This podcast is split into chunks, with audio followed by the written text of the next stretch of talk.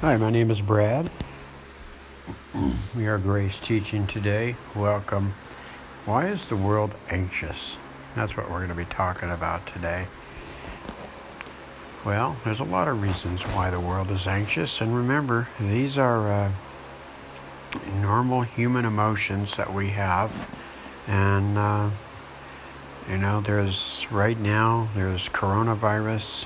In the past, there was other viruses um, but, you know, the coronavirus is going around. We have unemployment, jobs, um, we have corruption and poverty.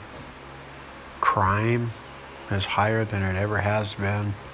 There's a lot of violence. There's problems with health care. Um, there's terrorism, um, climate change, death, getting older. These are just a few reasons why um, America, why the world um, is anxious. Remember, fear, anxiety, and worry are the three most common emotions that we experience in life when, uh, when we are anxious about these circumstances in our life. The problem with fear, though, is it can lead to accelerated aging and even premature death. Did you know that? It also can impair our memory. Fear can um, take those long term memories and erase them. And it can even cause damage to certain parts of our brain. Um, you know, as believers in Christ, God has not given us a spirit of fear but of power and of love and a sound mind. 2 Corinthians 1 7. We read in Ephesians 3:20, "Now to him who is able to do exceedingly abundantly above all that we ask or even think according to the power that works in us." Remember, Christ is in us, and his power wants to be produced through us. The Greek word for power is dunamis, meaning dynamite. Very powerful. And the part of speech is verb, so it's something Christ actively does through us.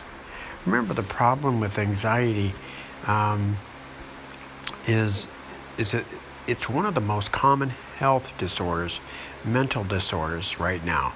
That's right. Did you know that they call anxiety, if you go to the psychiatrist, they'll tell you your anxiety is a mental problem? And you know what psychiatrists do? They give you a pill for your mental problem. Okay? And so it's one of the most common mental health disorders in the United States alone. It causes both physical and psychological symptoms. Okay? So if if anxiety is um, prolonged, in other words, if long-term anxiety, people that suffer with anxiety for long terms, this will increase the risk of physical illnesses, okay, and other mental health conditions such as depression. Proverbs 12:25 tells us anxiety in the heart of man will cause depression. Okay? Keep in mind these, these truths here Philippians 4, 6, and 7. Be anxious for nothing, be, but in everything by prayer and supplication with thanksgiving, let your request be made known to God, and the peace of God, which surpasses all understanding, will guard your hearts and minds through Christ Jesus. So let me ask you a question from the verse. It's Philippians 4, 6, and 7. Be anxious for nothing how is that possible? Well, the answer is in verse 7. The peace of God changed the way we think. Instead of thinking about our circumstances and the problems that are going on in the world that are causing the anxiety, think about the peace of God. Shift your focus. You know, repentance is just a change of thinking all through the day instead of thinking about coronavirus, and getting older and dying someday and all the crime and corruption and so on, the unemployment. Instead of thinking about all that stuff, change the way you think and start thinking about the peace of God. Remember the promise that Jesus gave us Peace I leave with you, peace I give to you, not as the world gives. So don't let your hearts be troubled, and don't be afraid. That promise is in us. The world gives a temporal peace. The peace that He supplies us with as we depend on Him is moment by moment and it goes on forever. Remember, to experience the peace of God is, uh, and, and to be able to uh, bear this character to others, it's only going to come through dependency on Him. Because we cannot live the Christian life in our own strength. We cannot experience or bear this character of peace in our own strength. It's only through dependency on Christ. So let me ask you a question. Why does Jesus say not to worry? He said to his disciples, Do not worry. Okay? It was very important to understand this because he wasn't talking about just keeping them in the moment and living one day at a time, although that is very important. But one of the reasons why he said don't worry is because it affects the body in ways that may surprise you. In fact, when you worry, when worrying becomes excessive, and that's because my focus or my thoughts are on a certain circumstance, it can lead to feelings of high anxiety and even cause you to be physically ill.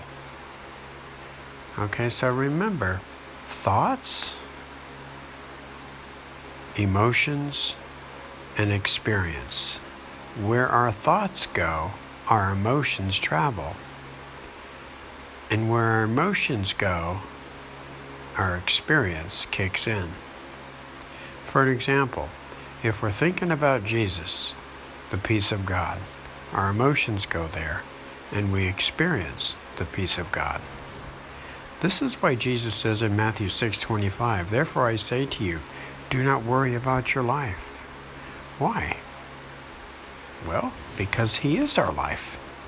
Let him worry about his own life. Boy, Lord, you still you, you sure got some circumstances and problems to deal with today as my life. Sure glad it ain't me, but you. You see there? In conclusion, not of this world. What does that mean? Well, we're in this world, but we're not of it. We don't fear. The world does. We're not anxious. The world is. We don't worry. The world is. The world worries. But we don't if we're in Christ and if we're trusting Him as our life and source. Proverbs 3 5 says, Trust in the Lord with all your heart and lean not on your own understanding. God bless.